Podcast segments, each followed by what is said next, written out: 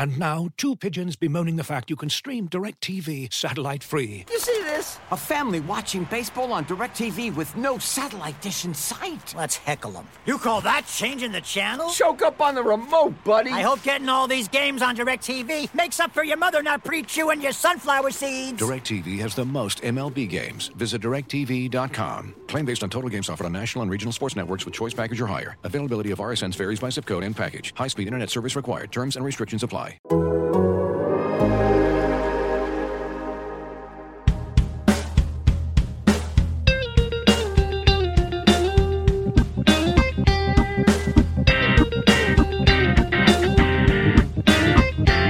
Welcome to Rates and Barrels. It is Wednesday, March 17th. Happy St. Patrick's Day, if that's something you're into.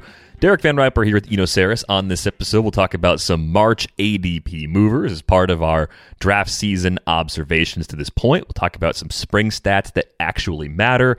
And we'll talk about some players who might be primed for some rebounds in 2021 coming off of disappointing 2020s. You know, how's it going for you on this Wednesday? Horrid, terrible. Oh my god, I am so tired. I'm just so tired. Oh my god, a time change is like one thing, and then something, something, three cats, two dogs, two children. I mean, just horrid. And I don't know. I thought last night I'd be like, God, I'm so tired. I'll just crash tonight and everything will be fine. I'll be fine tomorrow. And I remember coming back from Japan and having 13 hour time differences and dealing with it better. So either I'm just old or I have to blame all the animals in the zoo of a house, or I don't even know what it is, but um, I don't want to do this anymore. Daylight savings, that Next is. year, I'm just gonna be like, kids, get your own asses up. yeah, daylight savings is tough. Uh, it's not good, especially in the spring. I don't mind it in the fall because you kind of get the extra hour, but the, the spring takes a couple Right. days to get used to. It's easier when you're traveling because you're tired. You're tired from being a bunch of places, you're run down. and I'm usually in Arizona now. So you're just tired because you're socializing and drinking and working and doing all White. those things. Anyway, yeah. oh my god, I was just thinking about that because it's it's uh, Happy St. Patrick's Day, and usually, uh, almost every St. Patrick's Day I spend in Arizona, um, and it's um, uh, it, you know there was often that like MLB. Um, that like uh, they always had that like St. Patrick's Day uh, concert that was like somehow MLB related. It was like MLB the network related. Anyway, If you're watching on YouTube, uh, hit the subscribe button, hit the like button on this video. You might notice I'm wearing a green Brewer sweatshirt. I think it's from the St. Patrick's Day festivities of about 10 years ago. Uh, the old Majestic stuff is indestructible, as I have mentioned before. So, that looks nice, man. It doesn't even look that. It doesn't look that faded or anything. no, the colors and everything have held up really well on this. So, it, I'll probably have this for another 10 years. Like, what's older, that or the hat? The hat is half the age of the sweatshirt. And The, hat, the hat looks beat up.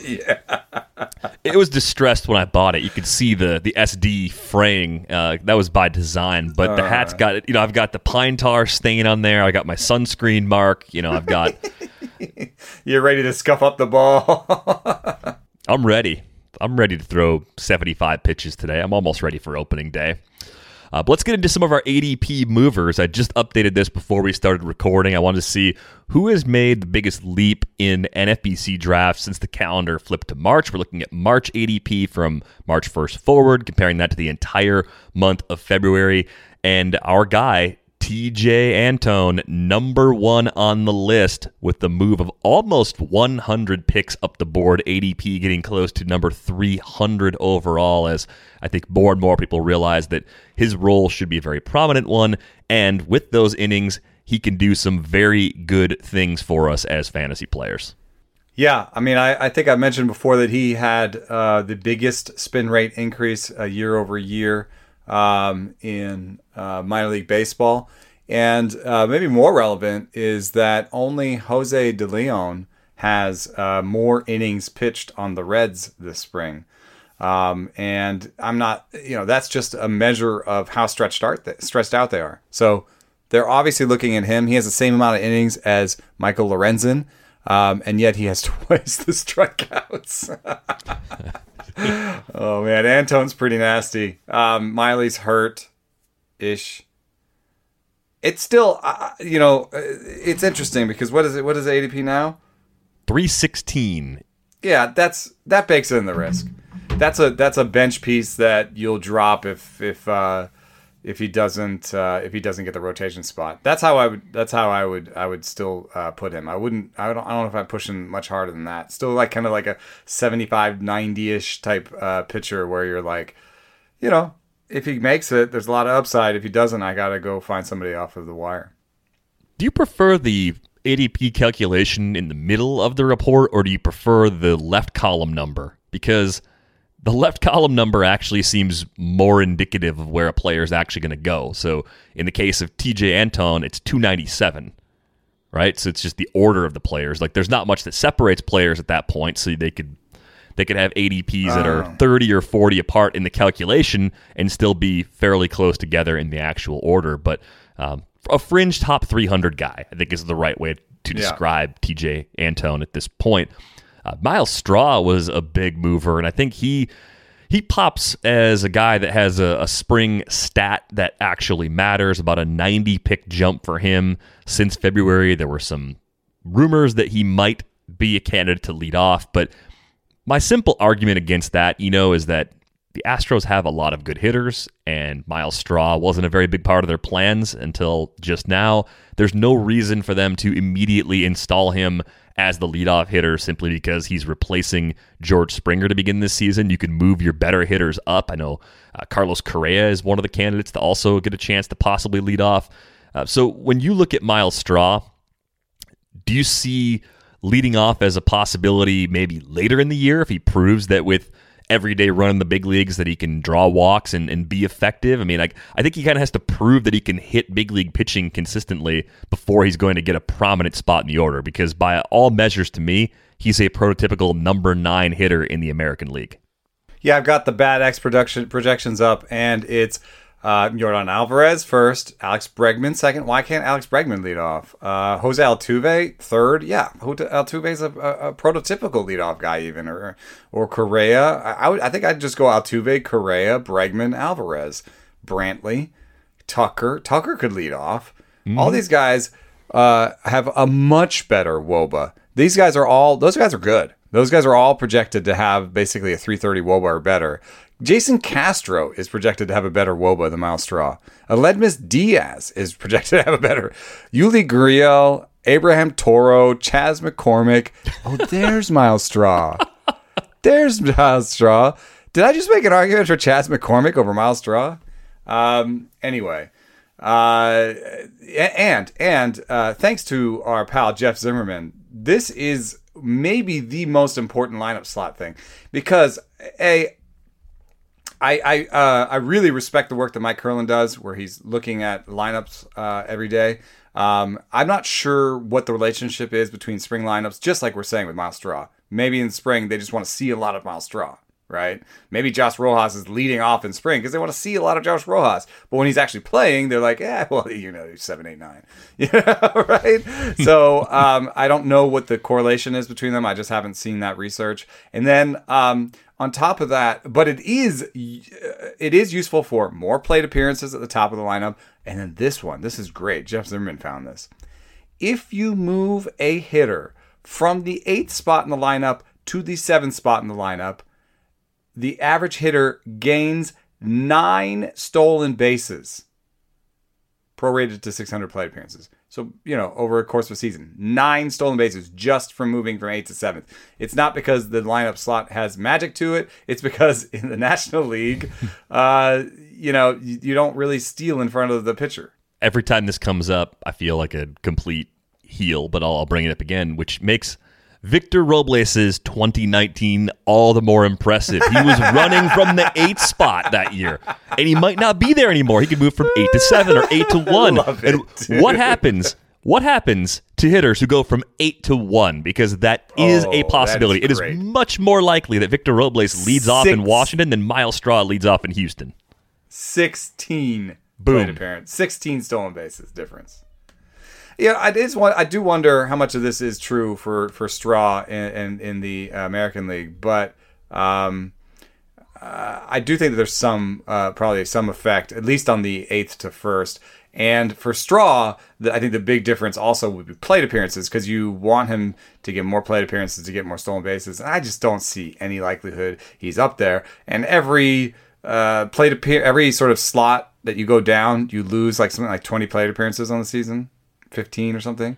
So like he he could lose a lot of plate appearances batting ninth. He'll he'll get three when everybody else gets four, and, and he'll do it over and over again like that. You know, um, so I think for Straw the effect will mostly be from plate appearances, but there may be a lineup slot effect in the in the um, in the in American League too. But uh, pretty amazing in the National League, right? So if Robles does make that switch to to, to leading off. Um, you know, an extra 10 stolen bases would be pretty, pretty nice on that lineup. I mean, why do we always talk about the same guys? Jeez. Because I love him. And and I'm, I'm here to promote the piece from Maria Torres that went up on Wednesday morning. Really good piece looking at the changes that Robles made this offseason. He was trying to bulk up and trying to be like Juan Soto. Britt told us on Friday he, he saw mm. Soto and thought, I could be like Juan Soto.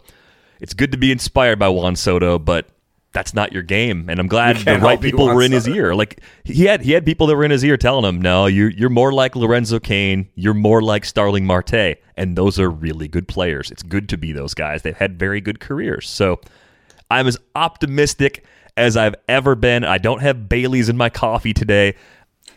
I'm convinced it's going to happen with Robles. I promise I will stop talking about him for the rest of draft season. This is the last time on a pod, barring injury news, that I will mention Victor Robles on this pod until we get to opening day. Not at all possible. No, it's happening. Eat your hat level happening. Uh, but I think you had a question. you had a question. That hat looks very edible. Um, it's very tender. The, uh, I think. I think you had a question um, in our mailbag, mailbag, mailbag. Where was it? Our mailbag. This is this is where I am. I'm I'm yeah. one step from punch drunk. It's tired. I, I can't make fun of you. You're very tired. we had a question in the mailbag for this one. Yeah, so there was a question about Christian Pache, and it was why is Christian Pache only projected for single digit steals despite an elite sprint speed and playing time projection of 120 plus games? Is Atlanta expected to apply an anti running philosophy to Pache, or is it something else about his game? It seems like he could swipe 12 to 15 bags in his sleep and could be undervalued as a potential 15 15 guy with a solid average in the later rounds. Cheers, Gregory. What do you think about that? You know, I mean, do you think do you think there's something with the lineup placement with Pache? Because I do see him being pretty stuck in the bottom of the order. I do see him yeah. being there for his glove first in that lineup where he's probably not getting out of the eight spot, barring some pretty unforeseen development at the plate in year one. Well, that's that's I have shares of Pache, and I and I sort of agree with this idea that uh, maybe the projections are light on him, or just that um, he has more. We have more upside than the projections, and he's kind of in that that area where like, why are we hewing so close to close to projections on basically a prospect? I mean, he's played a little, but not a lot. So we're basically talking about a prospect. Yes, projections give us a, the best sense of the middle of where a player like this ends up, but you're not drafting him. I mean, in NL only, you're drafting him and really hoping for a certain amount. But I have shares for him in like NFBC format and and best ball format. And and these these formats where like um, it's a hope. It's a he's a bench guy. He could break out. And i think that if he does break out there is a non-zero chance that he gets his way up to the top of this lineup if he like ends up at his sort of 60 and 70th percentile right? Or that he gives us what robles did out of the eighth slot anyway right? You know, like still manages uh, to just steal a bunch of bags, even though the pitcher's hitting. There's going to be some pinch hitters. There's going to be some reason to, to make him to make him take off. Um, and um, you know, the it is I can do the same game that I did with the Astros. Um, so I'm not I'm not trying to say uh, straw is good and then use the same reasoning, or straw is bad and say the same reasoning that say Pache is good. Because yes, you go Freeman, Acuna, Ozuna, Albies, Swanson, d'Arnaud, Riley, and you even get uh, bench guys Lamb, Sandoval, Kipnis, and Ervin before you get to Pache when it comes to Woba. Um, but uh, the difference is price. What is it? Do we have it in front of us? Pache is going around pick four, eh, not quite four, like 350 in March. This is what I'm saying. Like the ADP number is 441, but the actual pick slot's more like 350. Uh-huh. So you're still talking about what 20th round roughly is where you're going to draft him. I mean that's that's late. That's your fifth outfielder. It's because the playing time floor is safe. Yeah, it's maybe even your one of your bench guys. I've been getting his bench guy. And the I think that's a big difference because I bet I'm picking him up as a bench guy. Bench guy means he's gone if it if it doesn't look good, right? And and what if it doesn't look good means um, I want to see stolen base. Actually, you know that stolen base attempt rate uh, becomes meaningful pretty quickly. Hmm. Um, so if he's not taking off, then um, then that's one thing. And if I don't see a, a good max exit velo, I know I'm supposed to give three four months, but uh, with me with him I will make the choice quickly because he's on the bench. And if I really needed something uh, that from that lineup spot uh, that I'm not getting, then he'll be gone. Uh, Straw, you're you're you're putting in your lineup and you're and you're circling sort of 25, 30 st- stolen bases. I think like that's what that draft position says to me. You're you're you're circling it in pencil, maybe not pen, but you're you're still like I really hope Straw gives me those stolen bases, and I kind of have to play him. And you know you're going to nurse him longer. You'll nurse him longer because you paid more into him. Like the the sunk cost thing um, doesn't always uh, work when you're like, no, I needed those stolen bases from Straw. I'm going to hang on to him longer. So anyway, Pache to me, uh, we did we ever come up with a? We had some good we had some good suggestions. What's the what's the replacement for eat this not that? Oh, I had a few of those here. Uh, there was a draft hither, not thither. Dude, that's a tongue twister, man. I, yeah, I can't say that, that, one. one. so, unfortunately, I appreciate the contribution from Peter, but that's um, that's not going to be it. it's like the, it's like the time eh, when I worked at RotoWire, we named the blog initially. It was the Rotosynthesis blog, and then as soon as someone said it out loud, we were like, "Well, crap, that's nope. not that's not going to work." Um, there's a really simple one that was draft. This is not that, and I was like, yeah, okay. yeah, there was uh, go big or go cheap. I think was one that came in. Oh, that's that's getting at that's getting at the idea behind it. Yeah. Mm-hmm. That was from Christopher, and there was a couple other ones sprinkled in. None of them were the clear cut winner yet, though. So we're we're still we're still dancing still, around it, but still fielding offers. who, who, do you think it has to? It has to have come with like a hook.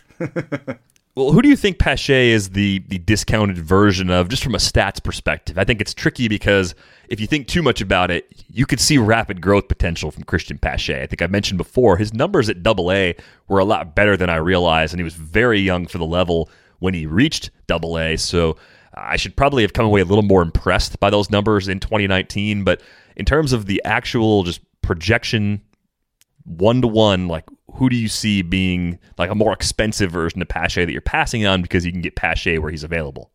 I don't think it works like that this year because there's so much more risk around Pache, right? Uh, but if you want uh, like a sort of compishness uh, sort of situation, I think like a Starling Marte. Wow, like that's a that's a big. Yeah, you're right. That that's probably too much, but whew, that's not what I would like. That's not what I'm hoping for this year. yeah, but that's yeah. that's I, I like I when I look at the skills, like I don't see him at all. Like Myles Straw is a zero power guy, right? That's like Nick Madrigal power. Like if you look at his minor yeah. league track record, I mean, 20 game power according to Fangraphs, backed up by the numbers. You could count him yeah. very quickly in his entire career, including his little bit of time in Houston. Myles Straw has hit five home runs as a pro. Yeah, right. so they're, they're not the same player. Uh, so yeah, if we like, uh, I wouldn't want our comparison to to to mean that they are the same player.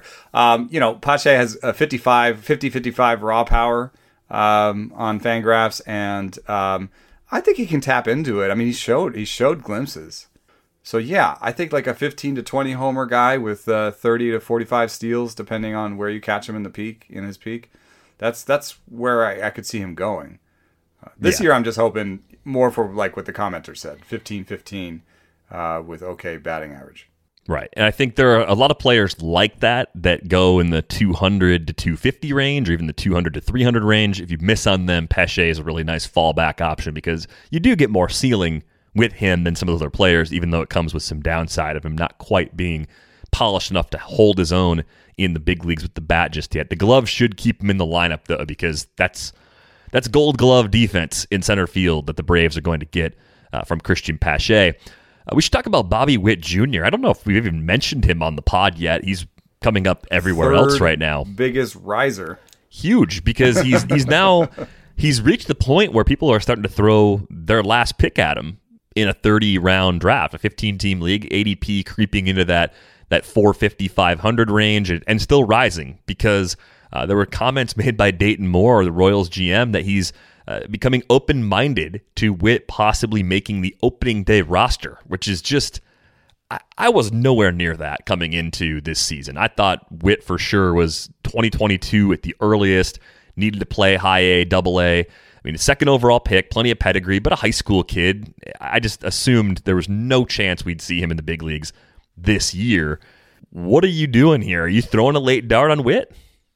I don't know. Nah. uh, I you know I do uh, one. I have a piece coming out tomorrow about string string stats that matter, and um, you know one of them is actually plate appearances.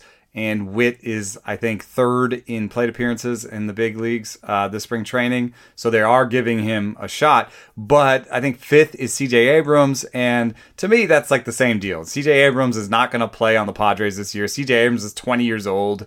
Uh, CJ Abrams is just getting some burn because they didn't have minor leagues last year. They're just trying to see what he looks like against other pitchers other than their own organization pitchers uh, trying to get him some good competition, especially since minor league the minor leagues this year are delayed some. So like you know, get him in there, keep keep him playing, you know, uh, keep him developing, and I think that's the same thing for Bobby Witt Jr. So like yes, uh, Jim Bowden.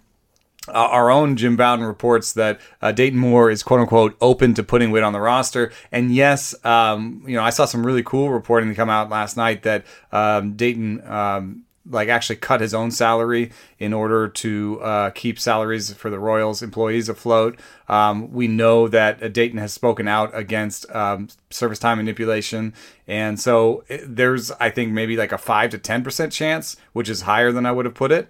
Uh, that Witt makes the roster, but this is how uh, the the problem is just like he's a shortstop. You have Adalberto Mondesi for now, and I think that Witt is actually part of the large bust rate that still exists for Mondesi. Hmm. So I don't think that it's necessarily going to happen this spring, but June, July rolls around and Adalberto Mondesi has a 275 OBP. Well, here's the other thing to consider though. If Whit Merrifield's going to play in the outfield, they have second base is a open. black hole at second base between Nicky Lopez and Hanser Alberto. So I like Hanser Alberto late. Yeah, so it's like you can bump those guys out of that spot and pretty easily Yeah. just play Mondesi at second and play Witt at short if you think Witt's actually ready. Yeah. Yeah, and and he had like a, a one of those uh, standout batted ball events where you know max exit velo does matter, um, and he did have a standout um, on that front. But wait a second, was that on a backfield or something? Because it doesn't show in the Savant search. You know what I'm talking about? That big homer. No, actually.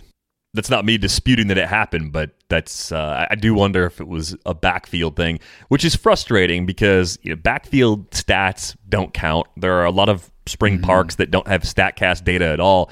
Like I saw Luis Urias homer off of Clayton Kershaw, and I said, "Well, how hard did he hit it? I just want to know. Like, did he? Yeah. Did he actually hit a rocket, or was it just kind of a, a garden variety home run off of Clayton Kershaw? Like those little things to me mean something, especially when we're looking for signs of growth from younger players in particular. Uh, I also saw there was a piece on Fangraphs like Brendan Rodgers hit a scorching Yes. ground ball, and I was like, oh, okay, that's that's something. Yeah, Rodgers Rodgers has a really nice, but he had a good exit velocity last year. So max exit velocity last year. So his exit velocity didn't actually improve. He just showed it again. He does have he does have that power. 116 max exit velo. Like the worst case uh, scenario for a 116 max exit velo is like Ketel Marte, which I you know if we're talking about draft trends, I have Ketel Marte in in like 95 percent of my leagues. I think I have one league where I don't have Ketel Marte. Ysier Robles. Yeah, uh, yes, and I'm approaching 100 leagues. That's how it feels. My God. Have I ever done this many leagues? I think it's the best ball thing where I'm like, ah, it's just a draft. Yep. They pile that up much during the season. And I'm like, fast. I have so many drafts going on right now. oh, nobody wants to hear you complain about it. It's a great job. Shut up, you know. I think I've got one on the on the calendar for next week. Then I've got to put an NFBC draft or two on there for next weekend, and then I'll be Right. I got to do some NFBC, man. I got to try get some more practice at that. I played Yeah. like two NFBC leagues in my life. You could play like ten if you if you put your mind to it. You play ten this year alone. There's still still time, Oh, still mean, enough days in the I- calendar. Yeah, I guess. Yeah, but there's not enough. There's not enough headspace. My my head is is falling apart. What, was that- Yeah. what were we even talking about? Bobby Witt oh, Jr. backfields. Bobby Witt Jr. I think the power is there. I think there's still a fair amount of questions. So I, I don't. And that, yeah, I guess he could play second, but I, I just or Mondesi could play second. I just I don't I don't I don't have any shares. I think you know here's a here's a a, a, a rookie that's playing a lot that's getting people uh, getting some buzz that um, I think might actually play, which is uh, Jonathan India. Yep, I, I would He's agree. not showing on this yet. So we talked about him on Fantasy Baseball in 15 on, on Wednesday morning. Uh, Al Melchior and I were talking about him, and, and basically it's just like if they shuffle everything around and they're serious about Suarez playing short, Moustakas goes back to third. India's the net winner for playing time, and he did come up. I was reading a really good piece over at Baseball America about uh, 25 players who've impressed this spring, and they had some scouts quoted in the piece, and India was one of those guys that was featured there. So I highly recommend you check that out if you've got uh, Baseball America subscription. But I, I think with India, the main thing for me is that he has lost some time to injuries. And I wonder if that has sapped his power a little bit in the minor leagues. Like he may never be a guy that fully lives up to the expectations of where he was drafted, but he could still be a very good regular in that lineup. And if that's their best combination and he's the net winner, then I think he becomes relevant in deep mixed leagues pretty much from the jump this season. Yeah, I mean it's all hinged on a 29 year old third baseman moving it short. But uh, to to kind of make the argument pro, um, and I and I have he's Suarez. This whole thing is in my piece uh, for tomorrow. Um, there's just fewer and fewer chances at short. There's fewer and fewer balls in play. And Suarez was uh, is an above average third baseman. He's ranked among a bunch of shortstops in outs above average. It's sort of average-ish for infielders in general, and he would be bottom half. I'm not I'm not pretending he would be a top half defender at short, uh, but with those fewer balls in play, I think you're just saying the offensive upgrade we get is worth the defensive downgrade, especially when our defensive incumbents are Kyle Farmer, former catcher, and um, Dee Gordon, who has been was moved off shortstop a long time ago, and then Jose Garcia, who's like a right now I think just a pretty much a zero at the plate. I, I think that this might actually happen. I think this might actually happen. And India is, um, I think he could do league average power. I think he could do league average patience. The strikeout rate is a question. He's projected for high strikeout rates from a lot of people, but we also haven't seen numbers on the strikeout rate since 2019 in Double A, when he struck out 18% of the time, and that, that was pretty nice. So what if he just strikes out 21% of the time? Then we're talking about a league average strikeout rate, better than league average walk rate, league average power, league average hitter. I mean, there's no other infielder you're adding to that infield right now that's a league average hitter. Right. And I think with some of those skills that you mentioned, maybe some upward mobility in terms of where he hits in the lineup over time, too. So I, all those things are generally just good for Jonathan India, and the price is really next to nothing right now, an end game sort of consideration. Again, it does hinge on Suarez sticking at shortstop, which doesn't look like it's locked in by any stretch right now, but I'd love to see it, even just for a little while. Looking for an assist with your credit card but can't get a hold of anyone? Luckily, with 24 7 US based live customer service from Discover, everyone has the option to talk to a real person anytime, day or night. Yep, you heard that right. You can talk to a real human in customer service anytime. Sounds like a real game changer if you ask us. Make the right call and get the service you deserve with Discover. Limitations apply. See terms at discover.com/slash credit card. Looking for an assist with your credit card, but can't get a hold of anyone? Luckily, with 24 7 US based live customer service from Discover, everyone has the option to talk to a real person anytime, day or night.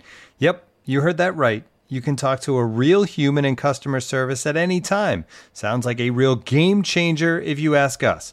Make the right call and get the service you deserve with Discover. Limitations apply. See terms at discover.com/slash credit card. All right, you know, we had a lot of great questions rolling into the mailbox. Uh, the pursuit of Inbox Zero has been delayed until after opening day, but that's a thing we're very grateful for on this show. I Had a question from Mike. Are there any players who were awful in the shortened season that you're targeting for a bounce back in 2021. You named one. Ketel Marte is on pretty much all of your teams, you just said a few moments ago, and he was brutal last season. So uh, just prying at that a little bit, what has stood out to you? What makes you confident that we are going to get that bounce back from Ketel Marte? Um, the max exit velo. It's as simple as that. Actually, it's it's it's a little bit more complicated. It's, the contact rate. So it's the contact rate and the max exit velo. So I think the worst case scenario is he hits for a good batting average and has 20 homers and, and 10 steals. That's what the projections are. And would you look at last year, even in last year, he had the good contact rate and the good max exit velo. He should be able to manage those two things, those three things. Um, and then I think that the max exit velo actually hints at some sort of upside beyond that, the upside of going back to uh, 2019 and showing us like even better power than 20 homers. I'm trying to pay uh, for the 20 homers. Uh, every time I pick him, he's he's the best value on the board, but I am jumping him in ADP. Like his ADP is around 80, and I keep getting him around 60 and 65 and stuff. But like when I look at projections, I, maybe it's like setting to setting, uh, because I, you know, I'm doing these best ball drafts and stuff. So it could be just the setting, but um, in a, a, number of ways that I've run the projection calculator, Ketel Marte shows up as the number one second baseman. Yeah. And that's just the projections. So, and I think there's a little bit of upside beyond it. Yeah, I'm with you uh, on Ketel Marte. I don't have him nearly as many places as you do, but he does come up in that sixth, seventh round range, especially as a guy that really kind of stands out. And I think he's one of the few early middle rounders that you can get that can help you start to turn around a foundation that might be a little light in batting average because of all those categories if you're skeptical of the power coming back to 2019 levels if you're not sure that he's going to run as much as he did earlier in his career he's going to hit for a good average like that's definitely a skill that Ketel Marte yeah. owns so I do like the idea of having that to sort of fall back on as a security blanket, kind of in that same vein of like a Jeff McNeil or other players that kind of live in that same space. But I think you do get the possibility of more power because I don't think 2019 was a complete fluke from him. So I think uh, you're definitely right to to be on him this year. He has four batted balls over 110 miles an hour this spring. Just really saying. good sign that he's healthy again. It was a wrist injury that he was dealing with during the shortened season. I think that really caused things uh, to go haywire. Uh, looking at the early rounds, one guy that I ended up with in one of my earliest auctions who I've been kind of stuck going back and forth on in the time since is Javier Baez. I know he was among the players who complained about the lack of in game video. We know that there is going to be some in game video this year. But last season, a 31.9% K rate, only a 3% walk rate, a 57 WRC plus. Did still hit the ball pretty hard. The max exit velocity was there. 116, I believe, was as high a year ago. So there's still plenty of raw power. I think I'm in on Baez mostly because uh, he's always had an unbalanced sort of plate discipline. You know, there's always been a lot of swing and miss in his game, very free swinging sort of approach. And even when it didn't go right for him last year, eight homers and three steals really isn't bad in a terrible slash line shortened season. Uh, no one pushing him for playing time at all in Chicago. He's the guy. Like this, this could be the last year for him as a Cub. Uh, but I think the bat had him projected for just over 30 homers, 14 steals, and a really good counting stats. So, you know, I, am in on Baez. I don't know if he's a have him everywhere sort of player in any given year anyway, just because of the way he gets there. But I do think he makes a lot of sense at the deflated price. Yeah, I you know where I like him a little bit more than other places is best ball. Mm. And the reason is that um, you know Bill Petti had the stat called volatility that he did back in the day. Um, we haven't seen that much of it, but it was really cool. He just sort of looked at swings in WOBA over time and then sort of graphed them and had like a volatility metric. Um, and we did some fun things with that back in the day. But um, when I asked him, like, what's the major driver of volatility? When you look at the inputs to your volatility, like, what when you correlate things to it, what what's most correlated? He said strikeout rate. So I think that if you see this makes sense. If you see these big strikeout rate guys, a lot of them will just be on fire at some point. And um, in best ball, I just took him as my third shortstop in the cut line, in the athletic cut line one. Uh, I took him as my third shortstop because I had Tatis, I had uh, Torres at MI, and I was like, you know what? I don't. I want Baez. He may not. He may be my util some. He'll be my util in weeks where he's amazing, and maybe he'll be on my bench some some weeks when he's just terrible. So I like him better in that sort of where you can reward the the peaks and and especially in best ball where they get rid of the valleys for you, right? Yeah, yeah. like it's the hardest thing when you're like, ooh, like matchups. Is this going to be the week Baez goes nuts? But it's not that hard when the computer's like, this is the week Baez went nuts. He's in your lineup. Thank you, computer.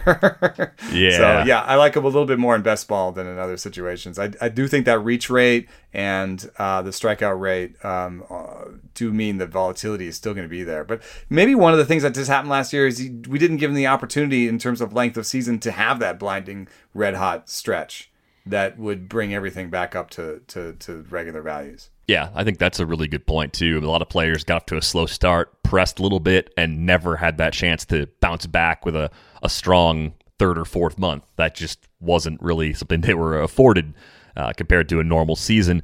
I do think the other the other guy that goes in this range, who I believe in, he's got a similar skill set to Ketel Marte, is Jose Altuve. I mean, I think we've talked about maybe the stolen bases not coming back, but if he gets you even eight stolen bases and hits 20 homers and hits for a high average, like we just described another Ketel Marte type.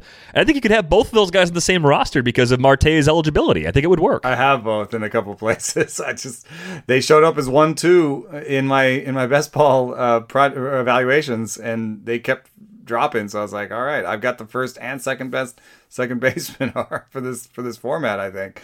I I don't think that the stolen bases are coming back. But if you just just all you have to do is mash his uh, playoff uh, numbers into his regular season numbers, and you realize that Altuve wasn't as bad as people thought last year. No, um, no, he definitely wasn't. There's a I did a piece early in the offseason about projected WAR bounce backs.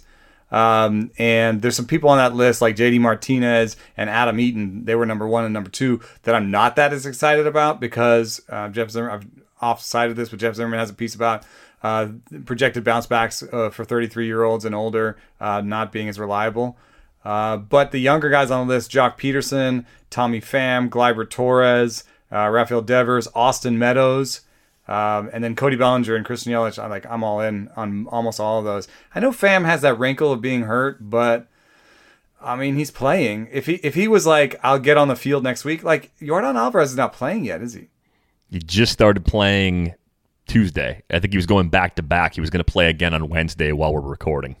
Okay, I couldn't find him on some plate appearance list I was looking at. But yeah, if if that's what Pham was like right now, I'd be like, woo, like he has a big scar on his back and like that's worrisome. But like, you know, I know I know uh, from sourcing that that he's been hitting for a long time. And yeah. I think it missed the organs and uh, I don't think it's it, I don't think it got his oblique. So um, I don't know. I think he I think he's probably recovered and uh, he has a great eye. If I want someone to bounce back, I kind of want them to have a great eye. You know, I just think that's a great place to start. And that, that's why Baez in a regular league, I may not jump all over, but um, but uh, Pham has a great eye. So you know, I think he, I think he'll be fine.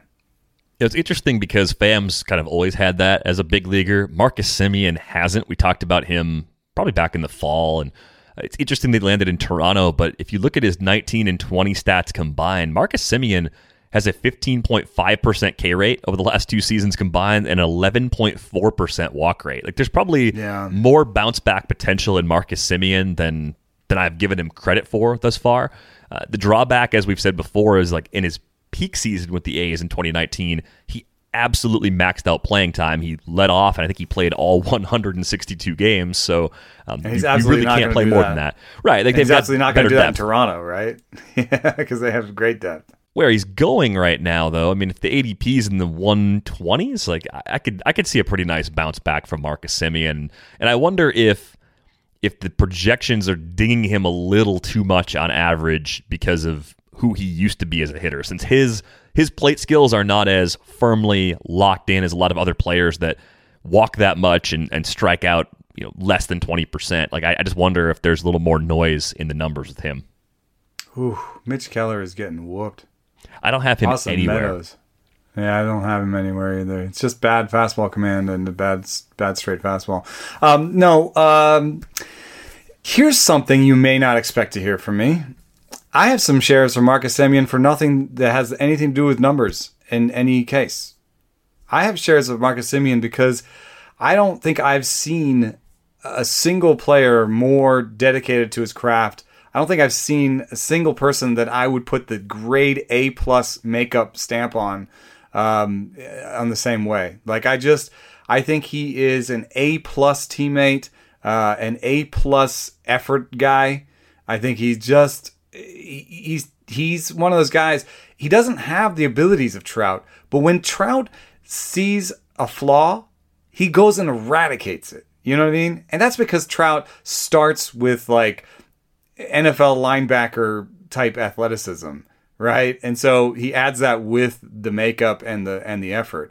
Semien doesn't quite have that same athleticism, but at the same time, he does have a good amount of athleticism. And every time he identifies some small flaw, he goes at it. I mean, you should have seen him working with Ron Washington on that infield defense, man.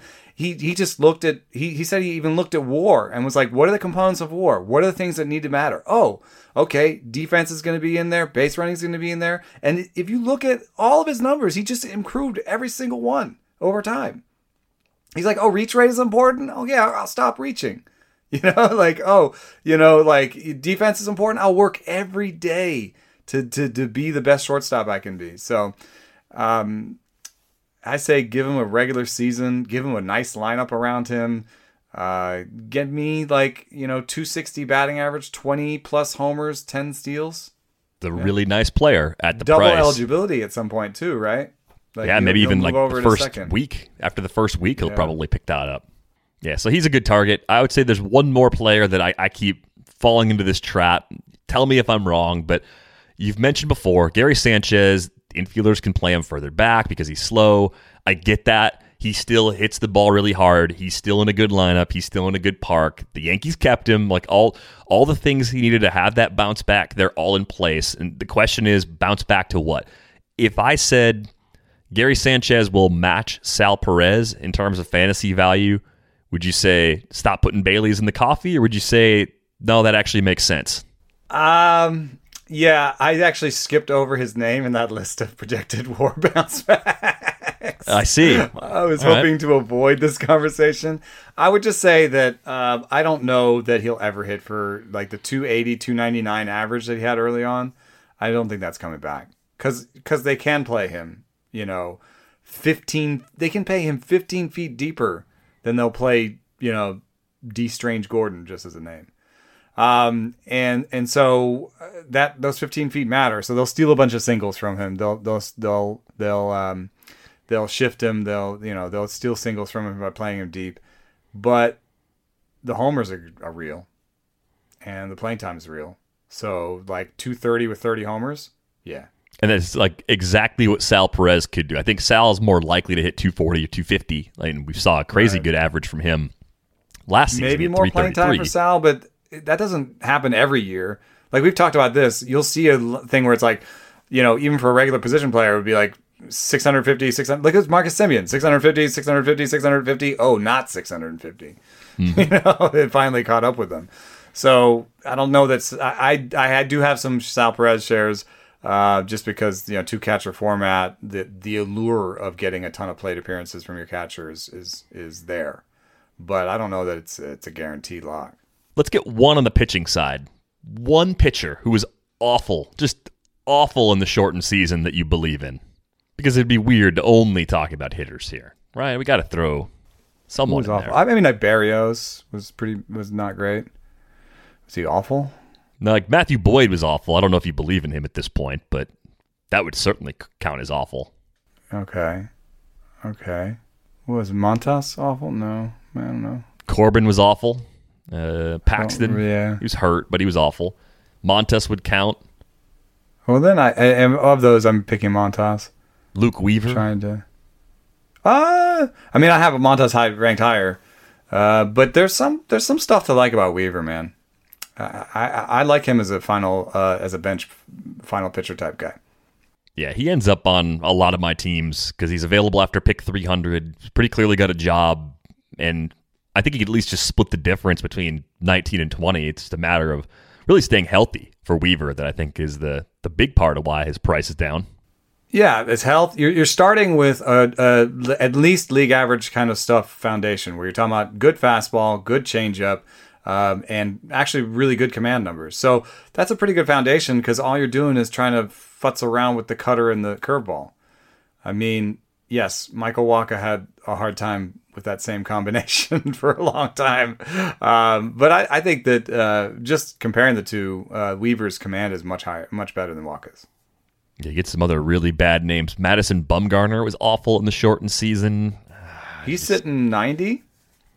and, and I think he wasn't he wasn't throwing that much harder when he was really good. Like so much of Madison Bumgarner is you know extension that he gets off the mound. Like he's releasing the ball pretty close to home plate, so that 90 gets up on you a little quicker. arm slot. Yeah. Um, yeah, I could see him bouncing back a little bit. Uh, last guy I want to throw at you from the pitcher section. How about Jake Odorizzi? We didn't really talk about him from a fantasy perspective. I suggested that Houston might go after him when Framber got hurt, which was far from rocket science. That was just basic connect the dots or paint by number sort of analysis. But uh, what do you make of him? Because he, the very little bit we saw him in 2020 wasn't pretty, but I, I like that he landed in Houston just from a it's a nice park to pitch in. The division as a whole is mostly soft landing spots. I mean, I I think Odorizzi's still undervalued even with his ADP ticking up since signing. I mean, he had a really small sample compared to other people. uh, 13 innings. Um, I'm looking, I'm trying to find his fastball velocity. It was good. Yeah, fastball velocity was good. Uh, the home run rate was uh, through the roof. And that's like uh, not at all useful in a 13 game sample. Um, what I guess his competition is getting better. Is it though? He's on the probably the best team. I mean, last year well, he didn't get to reap the benefits of the weird schedule last year. Really, it's just the typical Right. AL Central from 2019 versus 2021 AL West. I don't think there's that much of a difference. I it could be a little tougher for him now, but the toughest lineup he would have to face is the team he's on, so he doesn't have Right, to that's what them. I'm saying. Yeah, yeah. So I think it's pretty good. Like I, I, I think all signs are pointing up. The projections liked him quite a bit throughout the offseason too. So uh, I'm in for a Jake Odorizzi bounce back here. I think I think I have him. Let me see. Yeah, I have him 68th. That's probably higher than most. Projection on the bat had him 54th. Yeah, I was taking some shots at him before we knew where he was going to pitch. So I've actually got a decent number of teams with Odorizzi on there as uh, a, a dart throw for some Unfortunately, mid late round innings. may not be ready for opening day, but if he does miss opening day, I don't think it'll be by much. Because even if he just started now, I think he'd probably be able to, like miss a turn, right? Yeah, probably one turn at most because it's not an injury; it's just getting fully stretched out. So, a few pitchers sprinkled in there that you could go after who were very bad in the very short 2020 season. If you're as obsessed with basketball as I am, then you know there's no better time of year than the NBA playoffs. Hey guys, this is JJ Redick. Twice a week, I'm cooking up something special for basketball junkies on my podcast, The Old Man and the Three. I bring on guests in all stages of their careers to talk about the league and share stories you won't hear anywhere else, like Devin Booker on why he talks so much trash or Paolo Banchero on his shooting workouts with Kevin Durant, Ray Allen's epic free throw competitions with LeBron when they were teammates in Miami. But it's not just about the player interviews. Every Monday, I break down the top three things happening around the NBA without the outlandish takes. Often joined by masterminds of the game like Tim Legler, we dive deep into topics like rookie reports, trade breakdowns, and why is mean mugging now a tech? The Old Man and the Three is the only companion podcast you'll need during the playoffs this year. Be sure to listen to The Old Man and the Three ad free on Wondery Plus or wherever you get your podcasts. And now, two pigeons bemoaning the fact you can stream DirecTV satellite free. Hey, Frank, a little birdie told me you don't need a satellite dish to get DirecTV. What's little birdie? Was it Jimmy the Sparrow? It's a figure of speech. Point is, you can stream DirecTV over the internet now. Oh, sure. Next, you're going to tell me those big birds are made of metal and filled with people, right? You mean airplanes? Stream DirecTV without a satellite dish. Visit directv.com. High speed internet service required. Terms and restrictions apply. And since March Madness is here, I should also mention the Ding U presented by MGM. It's the Athletics college basketball crew bringing you everything you need to know on the court and off the court and at the sports book. And picking the brain of BetMGM's top bookmakers as well. Check that out in the Daily Ding podcast feed and streaming on YouTube. So catch Ding U all throughout this tournament. All right, you know, we got a couple more questions to get to before we go. A question from Brett. I have been producing my own auction values using the SGP method for a number of years. In my auction, you also need to purchase your reserve picks, six bench spots in this case. How do you account for this when creating auction values? I've tried researching this and haven't come across a great way to do it yet. Thanks, Brett. Yeah, I think you just have to add them to the different player pools because I think SGP you're like you're like this many you have this many second basemen or whatever, this many MI. And I think you just have to kind of guesstimate. Maybe you could look the one the one thing that SGP is stronger at than a Z score uh, is that um, you can capture if you're in a league that's been the same league for a while, you can capture league trends because SGP looks at like um, how much uh, like a standings point in stolen bases, for example, uh, costs. And if you're in a league that maybe everyone fades stolen bases, then the the price per point in stolen bases changes. Um, and so if you're in a league that's been with the same competitors for a while, uh, SGP can be better than Z score. So I think the my solution would be just to look at what how benches have been constituted in the past and add those players. May just be I know that like a rough average is is going to sound gross, but uh, there's no good solution. Maybe the gross one is the right solution. And so what you do is you look and say, okay, over the last three years, uh, the bench has added on on average one outfielder, one MI, and one CI. And then you just add that, you know, add, you know, uh, account for that in your CI replacement level, in your MI replacement level, in your OF replacement level. Add add another spot, basically, to those. Uh, I mean, practically, how many people are going to put a catcher on their bench, right? Right. Probably not more than two teams, I would guess, because So you don't want to just add the value to every player because not a lot of people are going to put a catcher there. Yeah, I, I also wonder in a league like that, how many one and two dollar players do people end up with on their rosters? Like, do they does the room account for this correctly, or does the room not account for this correctly? Are we just talking about basically a reserve round that turns into extended dollar days instead? Like, is that That's if that's the like case?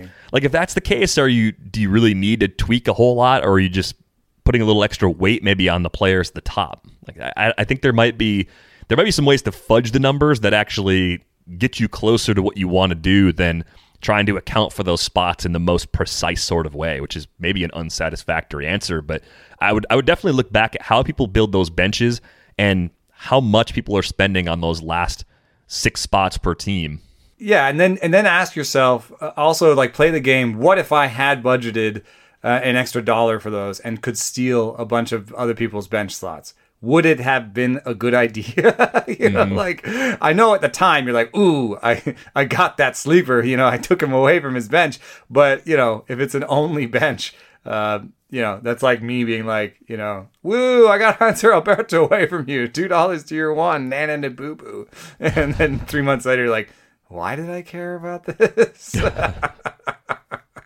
So yeah, I would like kind of look do some retroactive analysis there too, where you're like, would it matter or just can I just budget one dollar for all these guys? Yeah. Hopefully that helps you out, Brett, and anybody else who's in a similar situation. It's not totally uncommon, but I know it's not the most common way people tend to play those auctions. I had a question here from Ryan. My head to head keeper points league of 17 years is folding, and I'm looking for a fresh start. I've never played any other formats, and I'd love your suggestions as to what I should try this year. Thanks for the advice, Ryan. Uh, sorry to hear your league broke up. That would be crappy to have a league that ran that long that wasn't coming back. I, we talk about the NFBC a lot. They don't pay us to talk about them. I think they just do a good job running leagues. You can go in at almost any price point now and, and play 12 teams, 15 teams. If you want to go high stakes, you can do that. You could do draft, you could do auction. One thing you can't do is keeper, though. They no, they did launch keeper leagues this year. Oh, they Um, did. they did. I, I think they come in at a, like a higher price point than most. I would say for keeper leagues, if you want to go in as just one team, Ottoneu is probably the closest thing to what you were playing before, right? I mean, and, and you can go in and, and pick up a team by yourself. So those are probably your two best options. They also have boards where you can just sort of pick up orphans or try to organize.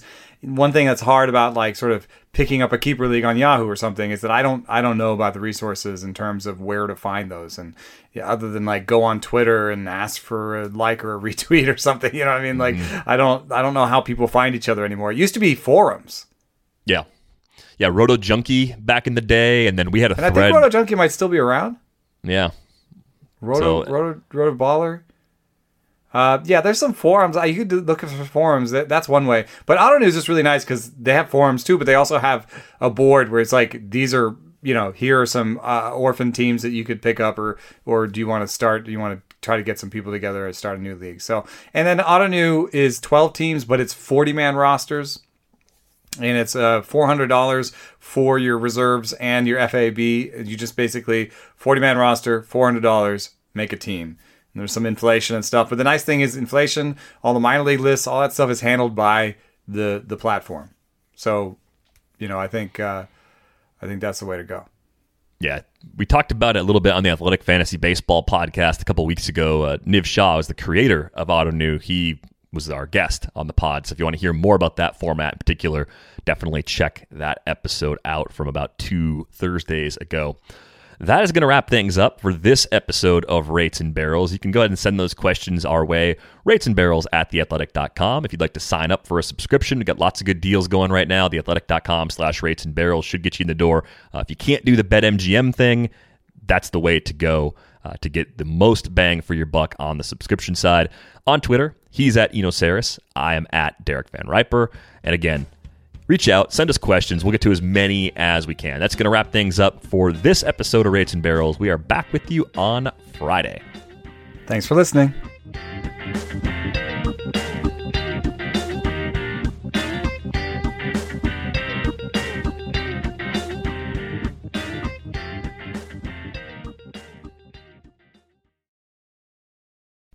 As you've probably heard by now, we've teamed up with BetMGM this season. We'll be using BetMGM lines to make all of our picks, and we'll have special offers for our listeners each week. If you haven't signed up for BetMGM yet, use bonus code The Athletic, and you'll get a one-year subscription to The Athletic, plus up to a fifteen hundred dollar first bet offer on your first wager with BetMGM. Here's how it works.